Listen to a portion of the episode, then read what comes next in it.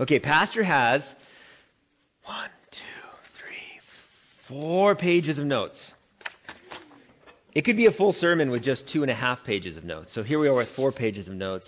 Um, I don't think I'm actually supposed to say everything that's on these notes here, but um, we'll just figure out which stuff the Lord wants us to say as we continue to go through here. So I think we should definitely pray as uh, we begin here because we really don't want to hear me talking from my own knowledge. That's not going to benefit any of us here.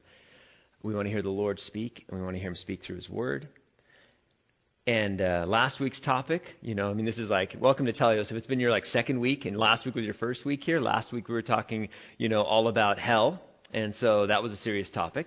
And then today we're going to be talking about a little bit of church discipline as well. So, yeah, welcome to two light Sundays of teaching here at the Teleios Christian Fellowship, but we're teaching through the Word of God. And you can get a wrong impression of who Jesus is and what Christianity is if you don't actually read all of it. And so that's why we're reading all of it. Even the things that can be challenging to hear, they're in here for a reason. And so it's important. So let's pray, and then we'll jump into Matthew 18, verse 15.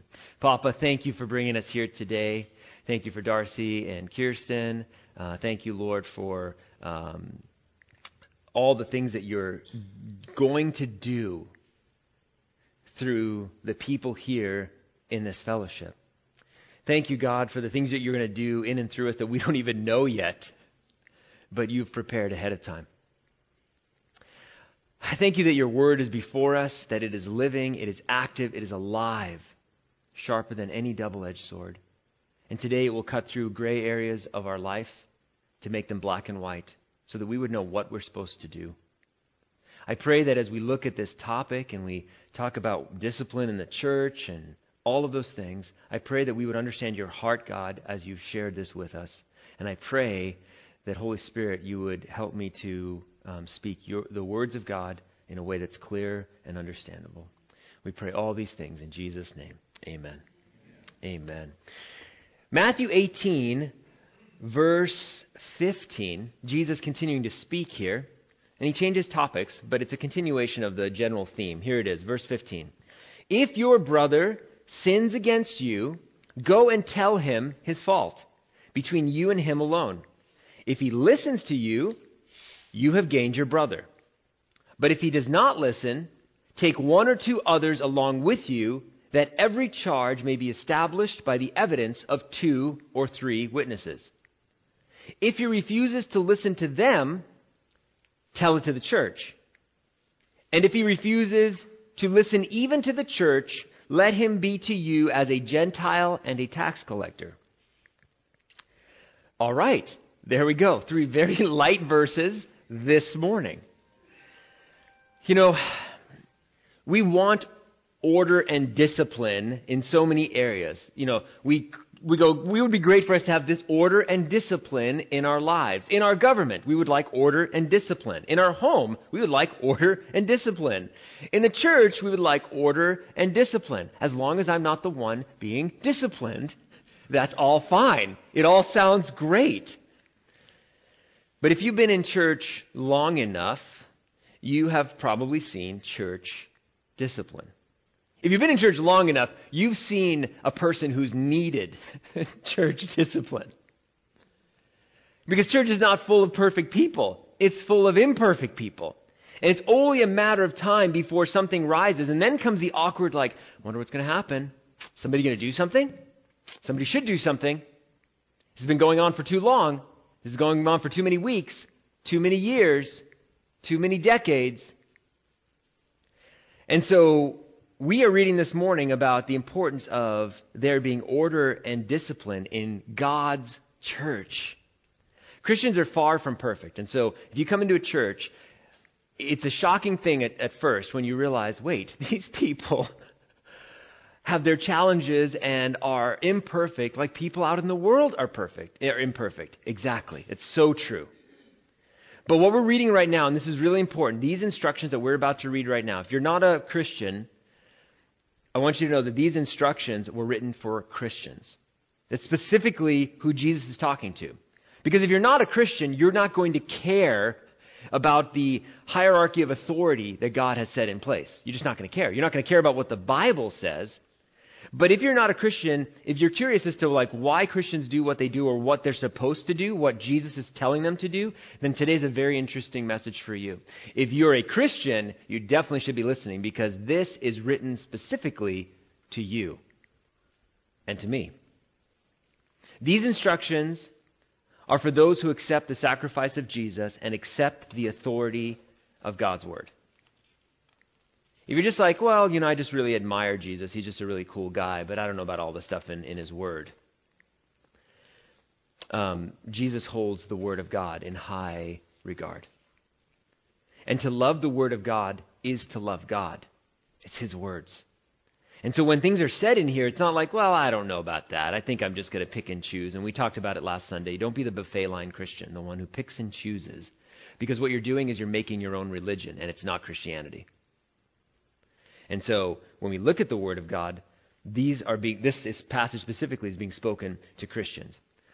What is the purpose of what we just read there? Well, Jim, it's really obvious. The purpose is to kick out people that are troublemakers and that have issues.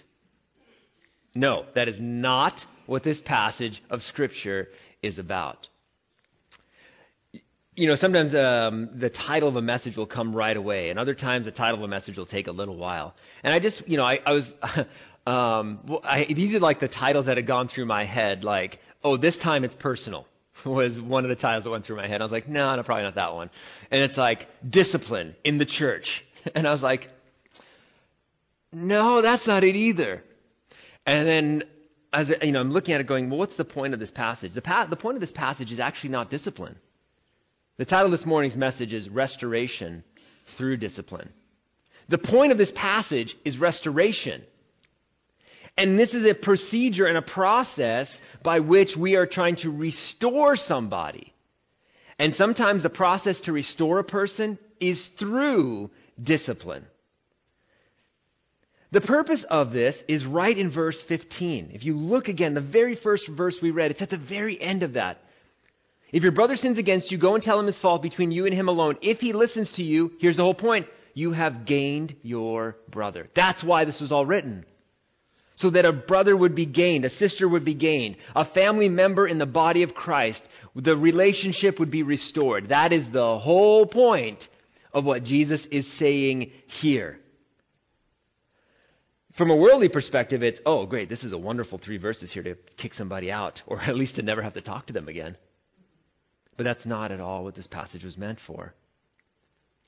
You know, as Christians, we are called to lift up those and to help those who have been caught in sin, those who are struggling in sin. We're not here to go, ah ha ha ha, out. Actually, use that door. It's a much shorter exit. Leave there. That's faster. Go that way. No. Galatians 6 1. Brothers, if anyone is caught in any transgression, you who are spiritual should restore him in a spirit of harshness. No, gentleness. Keep watch on yourselves, lest you too be tempted. You come across somebody that's fallen into sin. Oh, well, you. Careful. Careful what you're doing you may suddenly feel this superiority and be like, wow, at least I'm glad I'm not the one that's doing something wrong in this moment. Except your attitude, yes, you, you, you've got it wrong. If you are spiritually mature, your call is to restore with a spirit of gentleness. And so Jesus gives instruction as to how we should do these things. There are some steps there. And if we look at verse 15, 16, and 17, first step is Go and tell this person directly. Go and tell this person directly. If that doesn't work, then get a few people and witnesses. And if that doesn't work, then take it to church leadership. And if that doesn't work, then excommunication, which we'll talk about that word in just a moment. But again, for a purpose. But there is a process there. And even as I'm sharing this, there can be this uncomfortable, like, I don't, can we just not talk about this? How can we not talk about something that Jesus is talking about? This is the same Jesus that died on a cross for you. The same Jesus is saying it is important that you, Christian, understand how restoration through discipline works. Very important. You and I do not have the right to sin against each other. We do not have the right to sin against each other. The pastor does not have a right to sin against the people in the church. The people in the church do not have a right to sin against the pastor. I like that one too. I like how that both went together there.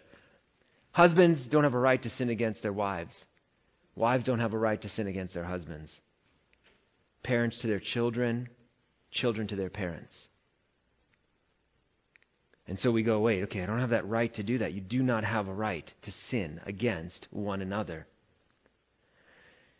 This passage of Scripture is not an excuse for you to end a relationship with someone else. It's an, it's an opportunity for us to make right what is wrong. And so as we look at this, and when we deal with sin, how do we deal with sin in somebody else's life? Here's how we start we start by examining ourselves. But it's not about me.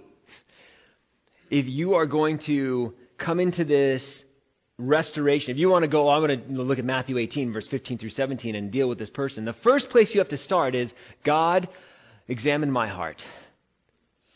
Because you don't want to go into a situation as delicate as this with the wrong heart. Because if you go into it with the wrong heart, you may go in and go, Oh, I just, I cannot wait. I've been waiting for this day for so long. And now we have evidence against you. And now I won't have to deal with you ever again.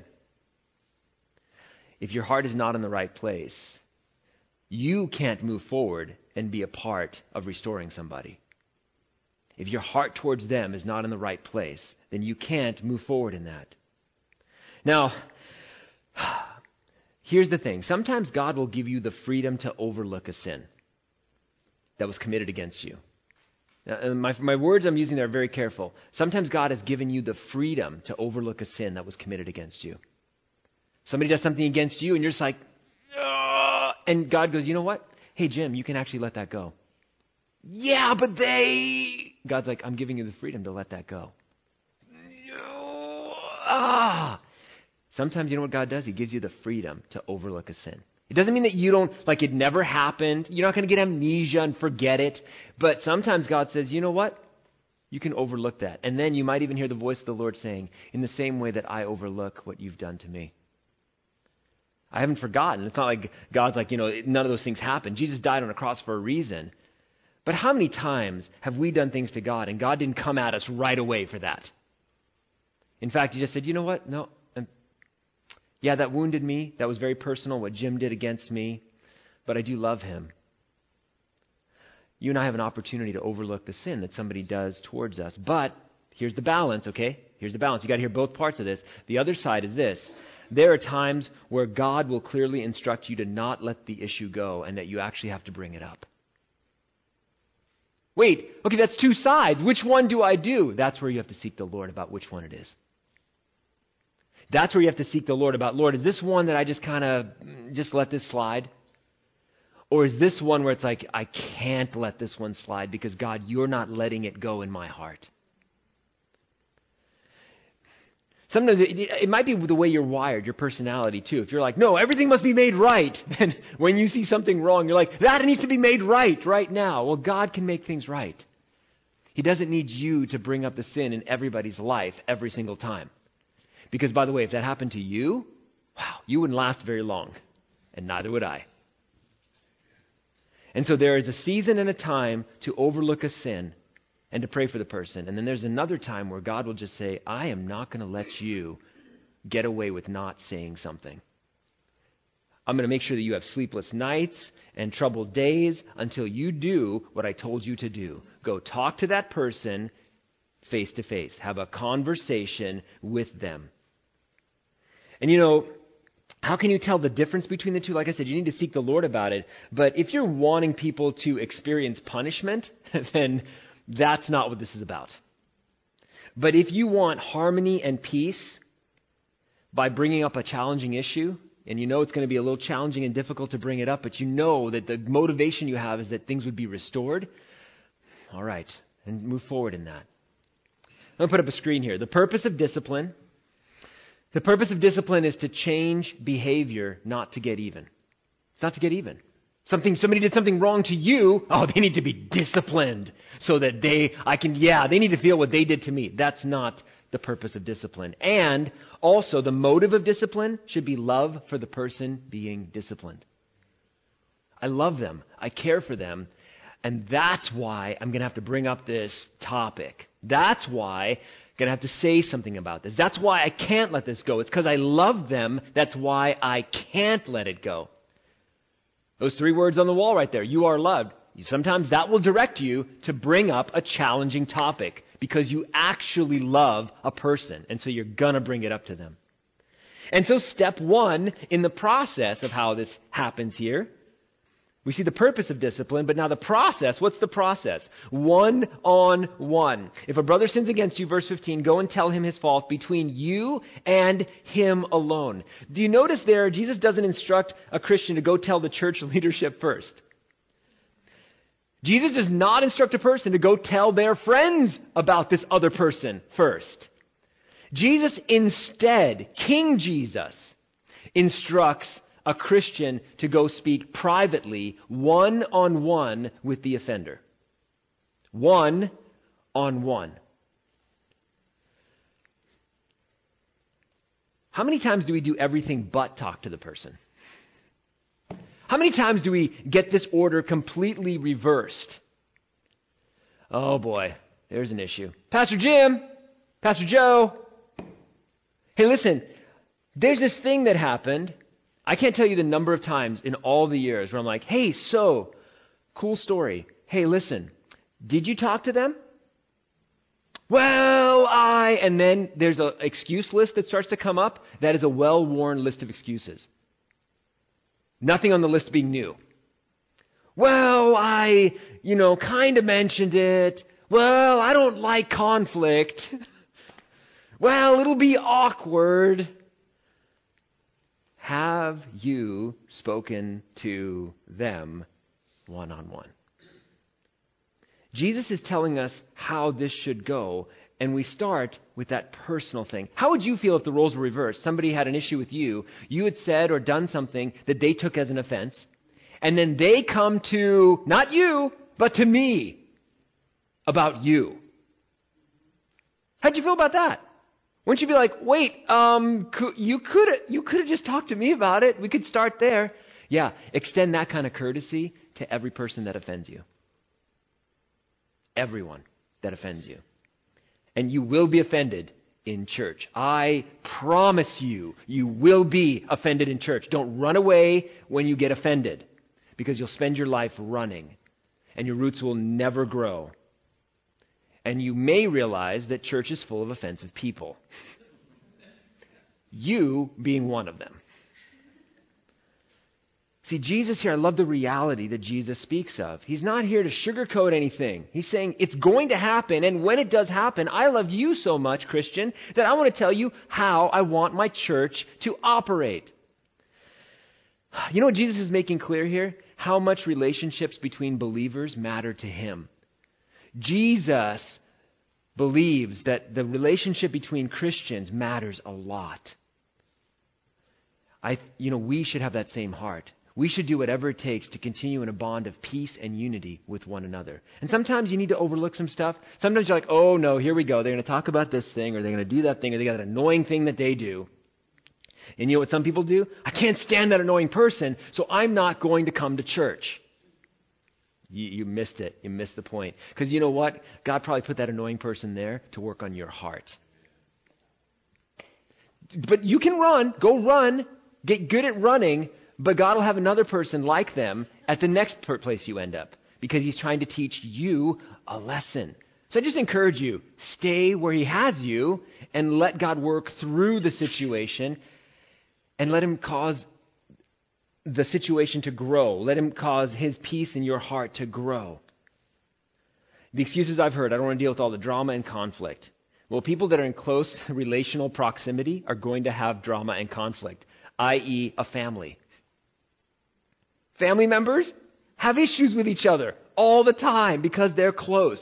A church family, you grow closer with each other, and the more you know each other, the more joy you can have, and the more you love about each other. And also at the same time, also increasing are, man, that's so annoying, the thing that they do.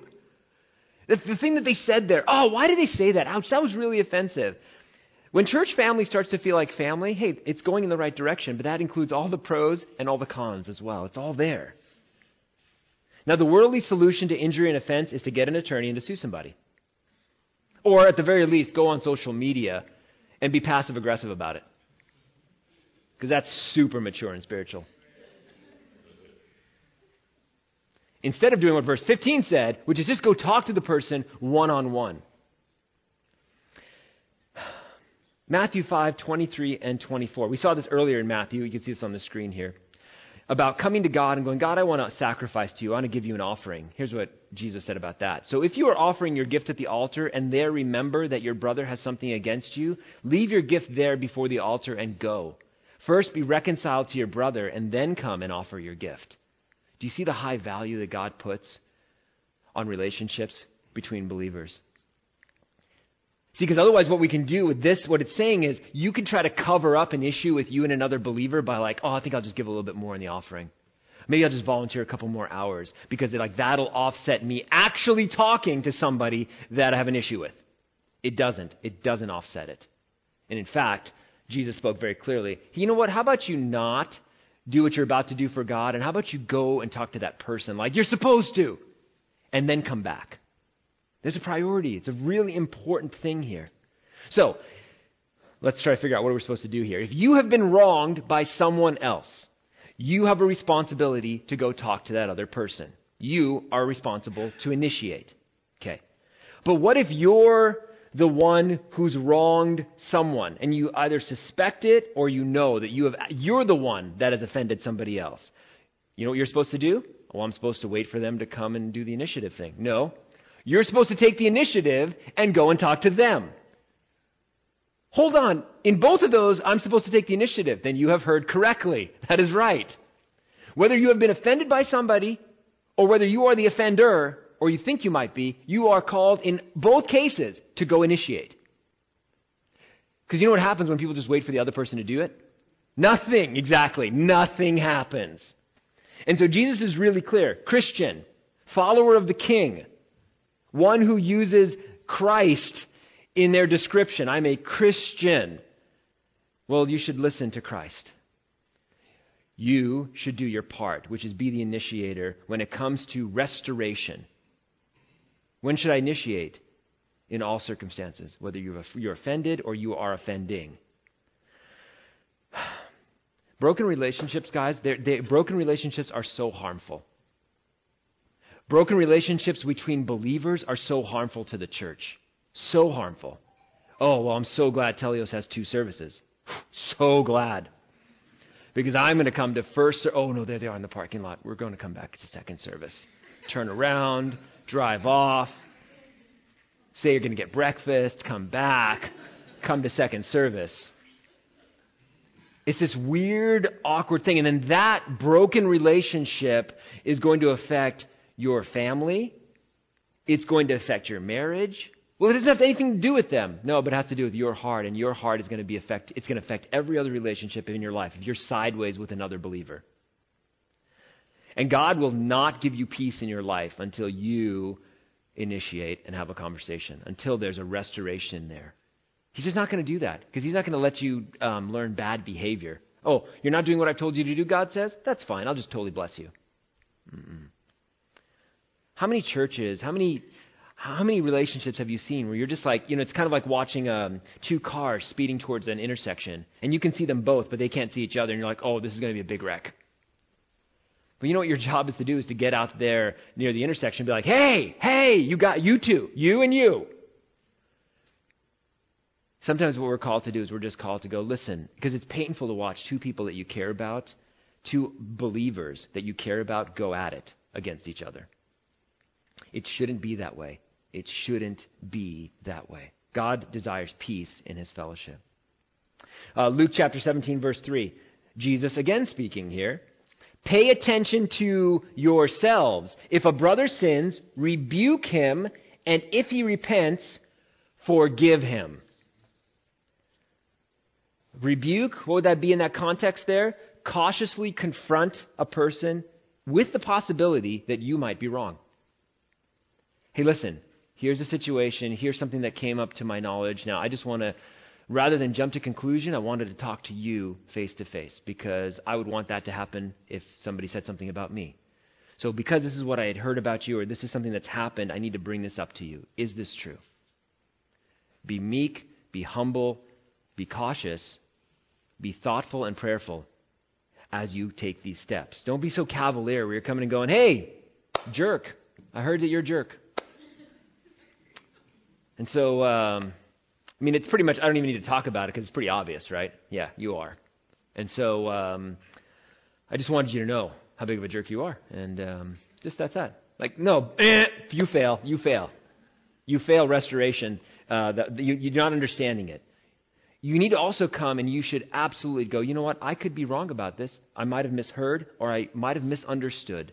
So I just like to bring up my perspective, and maybe we can just talk about like where you stand. But I want to hear your voice tell me. I don't want to assume. I want I want to give you the benefit of the doubt. I want to give you the best. That's how we should treat people. How many times have you been offended by somebody and you had it wrong? Never, never. Oh, you lie. You lie. How many times have you had the wrong impression about somebody? You're like, oh man, first time I met them, I was like, what? And now we're best of friends. Well, you know what that says? That says that you are not a great judge of character off the, uh, right off the bat. That you actually are an imperfect vessel when you, when you observe other people. And we have to take that into account every time we deal with having a discussion, confrontation with somebody else about sin, about an offense. You got to come it with humility and going, I could be wrong on this, and I just wanted to talk about it. But there's some that they'll just come in with, you know, the, the, the gas can and the, the torch and just be like, like everything's on fire. The other person's on fire, they're on fire, the church is on fire, and it's just like. So, as a pastor, I really love this passage of Scripture. You know why? You don't have to come to me first. In fact, you're not supposed to come to me first. Can you imagine what that would sound like, just, just from my perspective? Pastor, this person is the under me. Oh, could you? Sometimes that is what it sounds like. And it's just like, oh. Have you talked to the person? No, but. Uh, uh, uh, okay. Listen.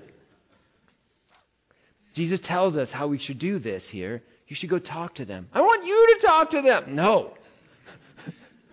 I'm going to pray that you go talk to them. That's what I'm going to do. That's what I'm going to do. I've done it. Because otherwise, here's what you do. I mean, there's the obvious, like my workload would get increased on things that, that, that I don't need to be focusing on that at that point. But more importantly, and I think this is more importantly, it trains Christians to continue to be immature. We have to grow we have to become more mature. Then we need to talk to the person that has offended us, or if we suspect. And I think this is a real mark of spiritual maturity, is when you suspect, you know what?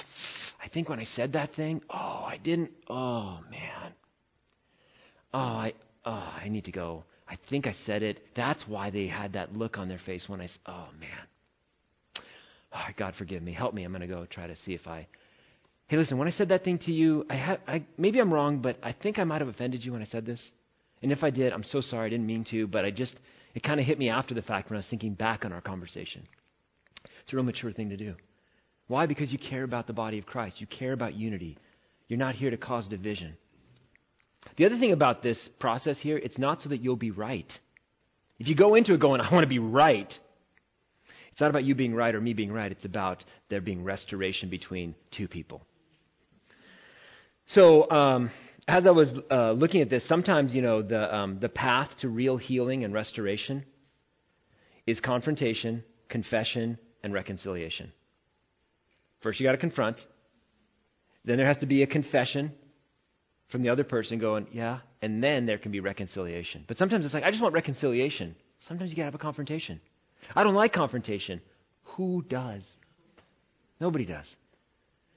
But if you truly love people, there's times you just got to confront them. Lovingly, lovingly, you got to confront them. I saw this, uh, it's a short list of things not to do. I want to make this very clear. This is what you're not supposed to do. This is how you take a small disagreement and blow it up, okay? Don't do any of these things on this list. Um, have an unhealthy fear of conflict and let your feelings build up so that you are an explosive frame of mind. Don't do that. Here's another thing you shouldn't do in this restoration process be as vague and general as possible. Hey, so there was this thing that you kind of did that might have maybe caused an issue in my heart, possibly? Like, that doesn't help anybody. Here's another one assume you know the facts and that you are totally right. Don't do that. Don't do that. Here's another one announce your willingness to talk to a person, but not actually want to talk to them. Try to judge the motivation of the other party and their heart. Don't do that. Don't do that. I know their heart. You don't even know your own heart. So, like, don't start telling people that you, I know what's going on. At, Stop. Just stop. Here's the other one, too. Here's some few more things. Avoid any possible solution and just go for total victory for yourself. Because you don't care about there actually being peace, you just want to be right.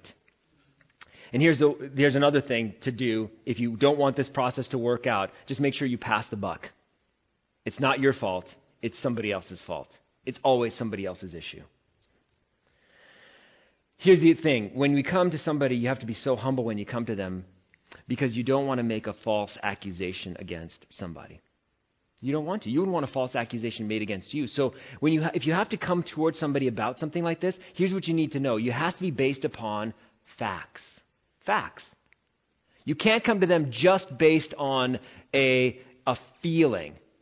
I feel that you are a covetous person. Based on, ah, it's just a feeling I have. So I just wanted to confront you about your covetousness. Now I'm going to go get a couple of people. Yeah, do you agree with me? Yeah, they agree with me too. I'm going to get the pastor and a couple of, they agree with me. Okay, bye, you're out of the church. Like, no, hold on. Facts, people. Facts. What are the facts? What things have happened that can be looked at objectively and go, yes, this was actually a fault? Because can we also agree that sometimes our feelings are out of whack? Sometimes you just be in a sensitive point, some other issues happen in your life, and somebody in the church just says something, and you're just like, and we explode on them. And it's not their issue at all. We have something else going on in our own hearts. Church, we should always be looking for reasons to stay together, not to be pushed apart. A few more things in here. Forgiveness. To forgive somebody that has wronged you, first of all, they have to go, I understand that I've wronged you. But then when you forgive, this is really important. Forgiveness is a choice that is made, not a feeling that is felt. Forgiveness is a choice. You must choose to forgive somebody who has offended you.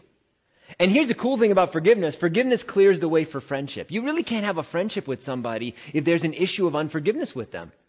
You can't. It limits how close you can get to people.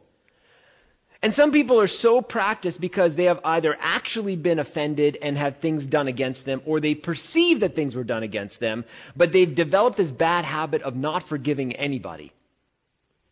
And by not forgiving anybody, what they've done is they put barriers between them and everybody else. And then they wonder why they can't get close to people. Forgiveness is a choice, and forgiveness clears the way for friendship. In the body of Christ, some of my closest friendships, we have had some of the biggest issues with each other. Because you get close to each other, and then something gets said, and it's like, hey, listen, too far, man, too far. Hey, when you said that, like, I get it, you thought it was funny or this, but it wasn't funny at all. And here's why it wasn't. And in a relationship like that in the church, you can you forgive somebody, you'd be surprised at how close your relationship can become with them. Because you've kind of gone through the fire together with each other, and you're like, you know what? We thought that our relationship with each other was more important than us holding a grudge or continuing to try to figure out who is right. Now, here's the thing with this passage of Scripture. If somebody had the wrong heart, they can use the exact same verses that we just read to try to get somebody kicked out of a church. How so? Well, here's the thing we're just going to give them one shot at each one of these steps. Oh, I need to go talk to them? Hey! Check. Step two. Guys, come with me. Cool. All right, cool. Hey. Check. Hey, Pastor, could you stand over near this guy over here? Yeah, this would be great. Yeah. Hey, how you doing? Yeah, Pastor, I just have some issue with this guy over here. And uh, check, did that. All right, one, two, three. And three strikes, you're out. You're out of here. Heathen tax collector, get out of here. Never come back. Do you see how somebody with the wrong heart can use the words of Jesus here to try to get somebody kicked out? When the issue is actually that person's heart. we have to be so careful because this passage of Scripture doesn't actually tell us that it's a one shot deal on these steps. And some of us are like, oh no, I want it to be a one shot deal. Because it's so, I don't want to have to try to talk with them more than once. I don't want it to have to be a process and possibly a multi conversation thing. How many times has God had a multi, a multiple conversation thing about a specific topic with you? Hey, Jim, no, I don't, I'm not interested. What does God do? Okay, well, he's done. Never talking to him again. God continues to love me, and to, because his motive is love, he continues to reach out towards me. His desire is that we would be right together. And so, church, as a church family, our role is not that we'd go, oh, somebody's offended me. I'm going to give them a really weak effort here to try to make restoration, just so that I can, my real heart is so that I can move on to the next step. That's not good. And God will see right through all of that stuff. Aren't you glad God doesn't just give you one shot? I'm so glad. I'm so glad. Because if so, if it had all been based on just one shot, none of us here would have any chance at all. None of us here. James 1, 19 and 20 says this, Know this, my beloved brothers. Let every person be quick to hear, slow to speak, and slow to anger. For the anger of man does not produce the righteousness of God quick to hear. When you're talking to somebody, hey, so here's the thing, and then listen to what they're saying. Actually, listen to them. Don't start planning your defense. Just listen to what they're saying. And then you want to say something? Be slow to speak. Consider your words. And if you, if you sense yourself getting upset, because it's, can we admit it's not difficult to get upset when somebody accuses you of something? All of a sudden, you can start to see red and just be like, their mouth is moving, but I could care less. It's like, hold on, you need to ask God to give you the ability to hear what's being said because restoration and a unity in relationship is what we're going for here. So, what is it that moves this process down the list here? You know, talk to them one on one, and then step two is, you know, there's witnesses that get brought in. Step three is the leadership, church leadership, and then step four, excommunication outside of the church. What is it that moves it from one step to the other? It's very clear. If you look in the passage right there, what moves it from one step to the other, verse 16, the very first few words there. If he does not listen. And again, does that mean you told him just once? You might, might make a process of trying to tell him, trying a different approach, trying to reach him any way you can, trying to make it understandable. But if then they don't listen, then you can take it to the next step. And look at the beginning of verse 17. And if he refuses to listen to them, so you see what moves it to the next step is this refusal, this persistent refusal to go, no, not hearing anything that you have to say about any of that okay, I don't want to, but then we're going to have to. And then the excommunication, the being uh, not able to fellowship in the church body, in the verse, verse 17, it says it twice. If he refuses to listen, tell it to the church. And if he refuses to listen, there it is again, even to the church. So do you see how many different steps it takes? And do you see what it is that causes the next step to happen here? I want to talk about this, will, this, um, this witnesses thing. Because the witnesses thing is this you're not trying to stack the deck with a bunch of people that like you and don't like the other person.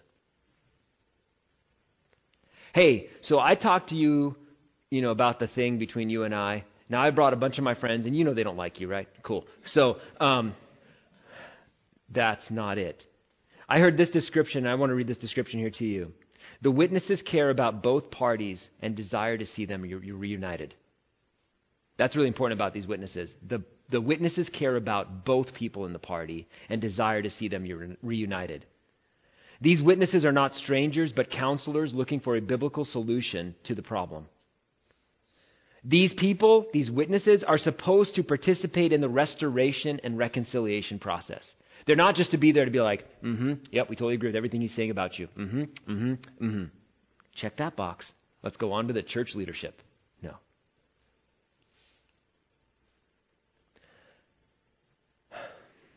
The witness is supposed to check the words that are being said because they're not here to watch any particular person win. They're here to see, because if one wins and one loses, they've both lost.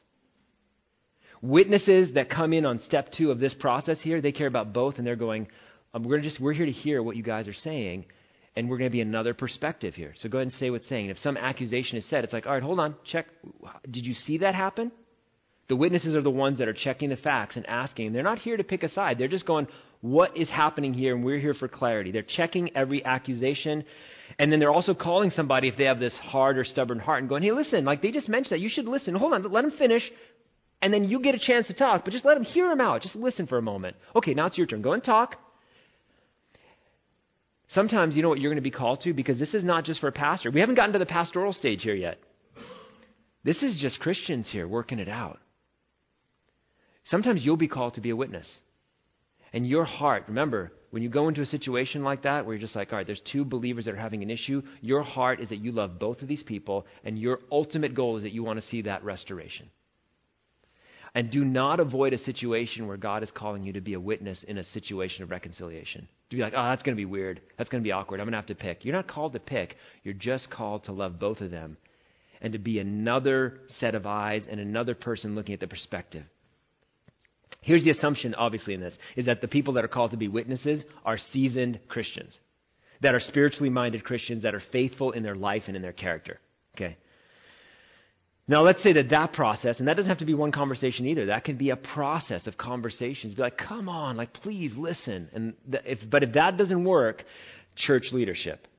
So then I get the, you know, the phone call, or the knock on the door. It's like, hey, so pastor, here's an issue. Okay, have you talked to the person? Yeah, I actually did a few times and tried to do this. Okay, did you get a couple other believers with the intention of restoration? We've done that, and they don't. They're just refusing. They're just like a stone wall. They're not willing to move forward. Okay, at this point, based on what Jesus has said, church leadership. When it gets to this point of church leadership, it really gets this last ditch effort here.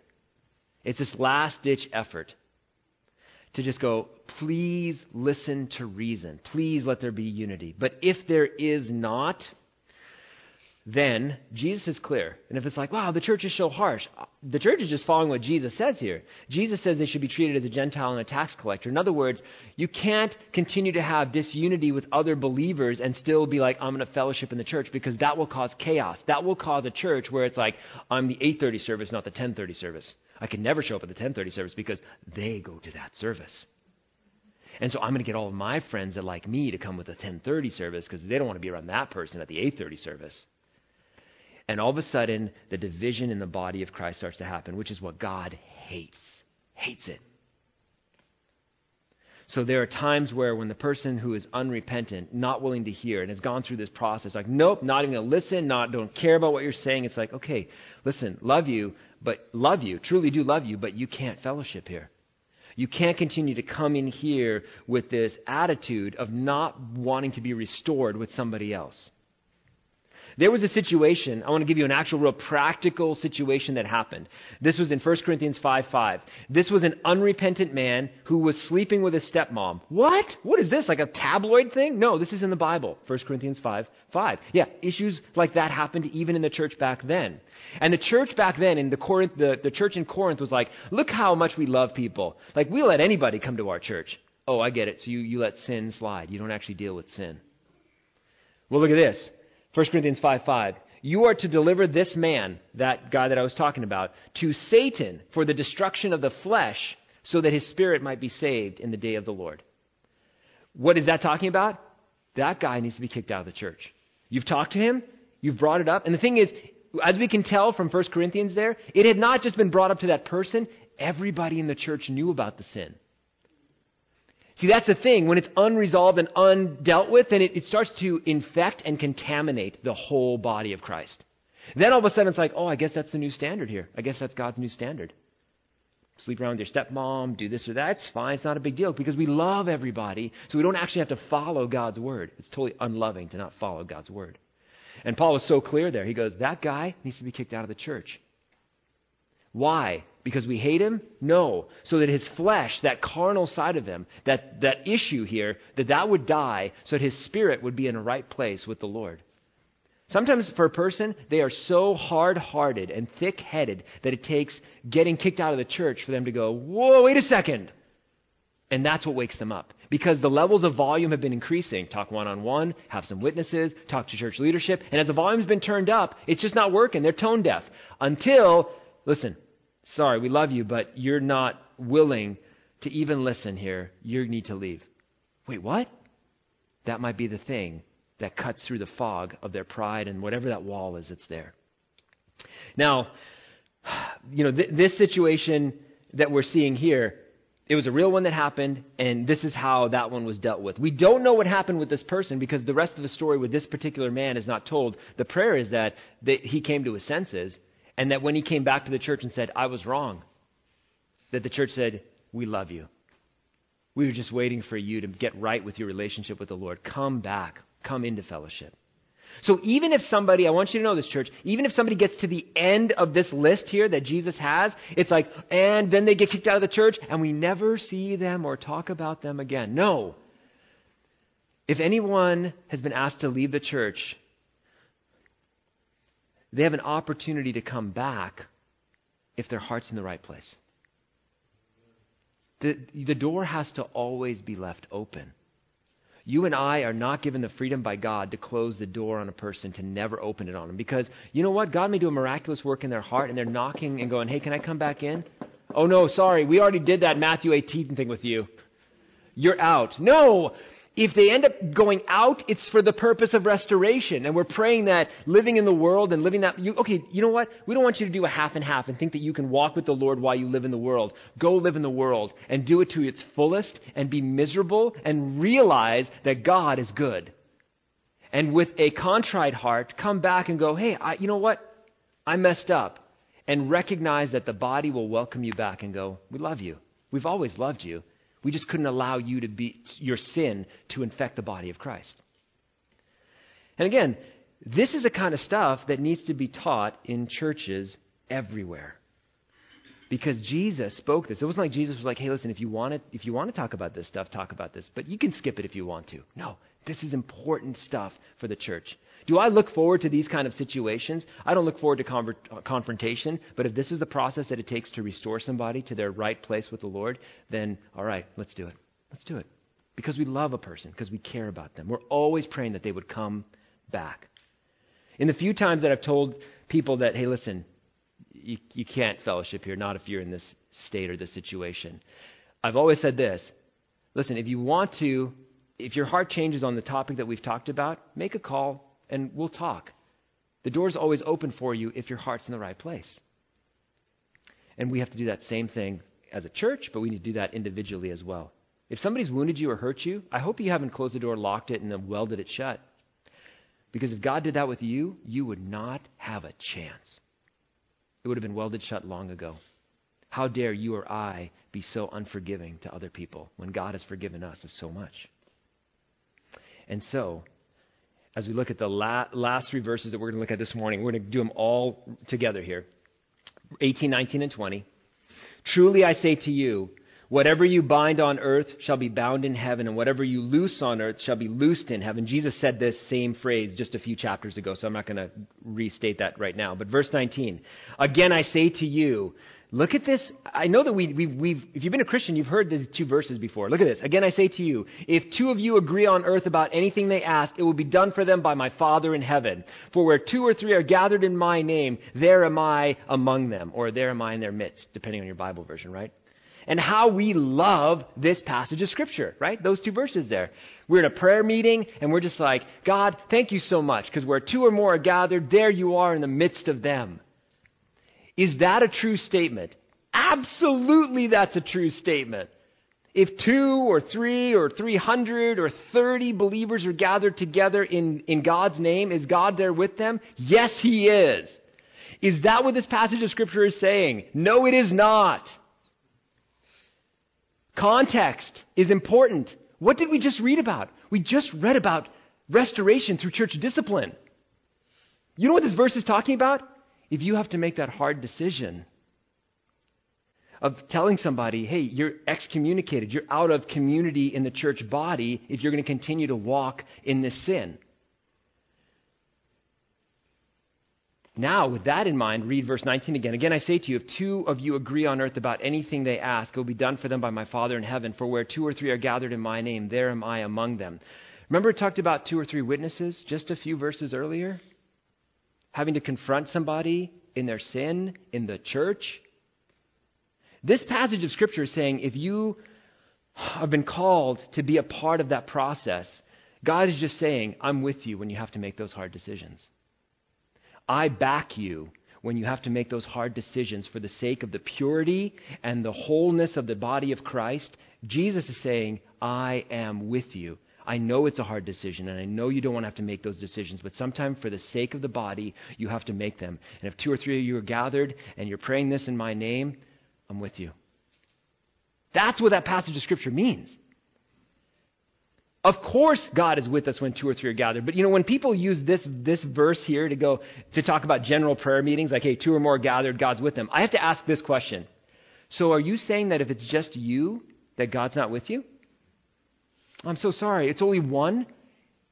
If one or less are gathered, there isn't less than one, but if, if only one is gathered in my name, then I am not with you?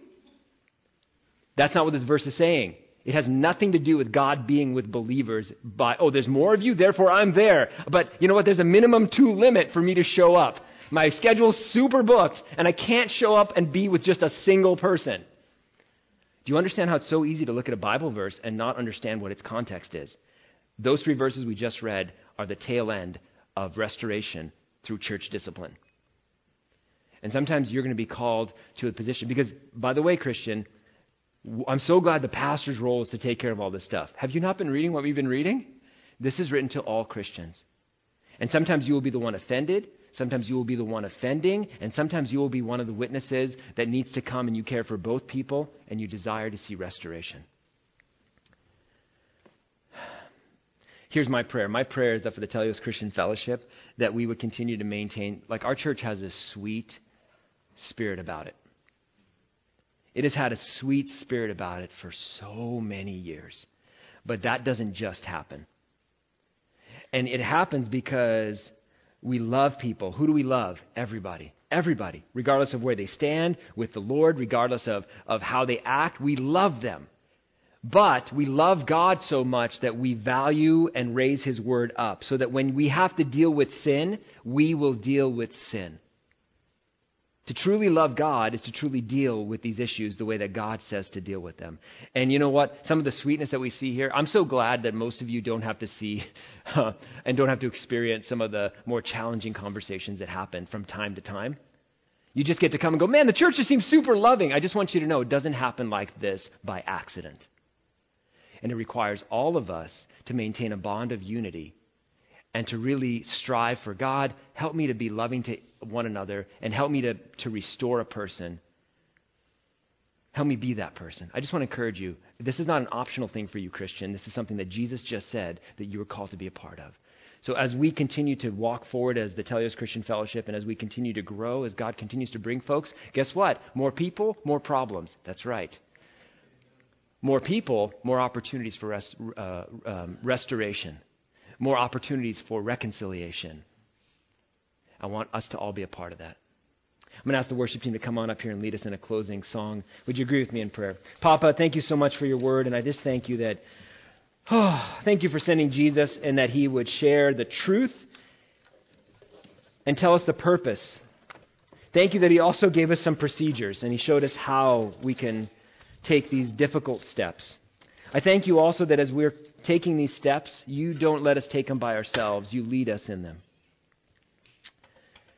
Papa, I want to pray for all of us that we would continue to strive for a bond of unity. And God, as we contend to annoy each other or get on each other's nerves, God, I pray that we wouldn't be um, avoiding one another. I pray, God, that we wouldn't be avoiding fellowship because somebody may show up. I pray instead, God, we would pray for ourselves and go, God, change my heart towards that person. Father, I want to pray for every single person that we have ever asked to leave the fellowship here over the years. I just want to pray for them. God, you love them and we love them. Even through hurtful words that may have been said or false accusation, we truly love them. And we desire to see that they would be restored. God, we pray that wherever they are and whatever the situation is, God, that they would just sense your presence and hear your voice. And Lord, for each one of us, please cause us to be humble and recognize when we are wrong and help us to not try to be right or try to win, but that we might be in unity with one another. We love you. Pray this in Jesus' name. Amen. Amen. Amen. Church, if you're able to, would you stand as we sing closing song? If you'd like some prayer, there'll be a few of us over here. We'd love to pray with you. God bless you.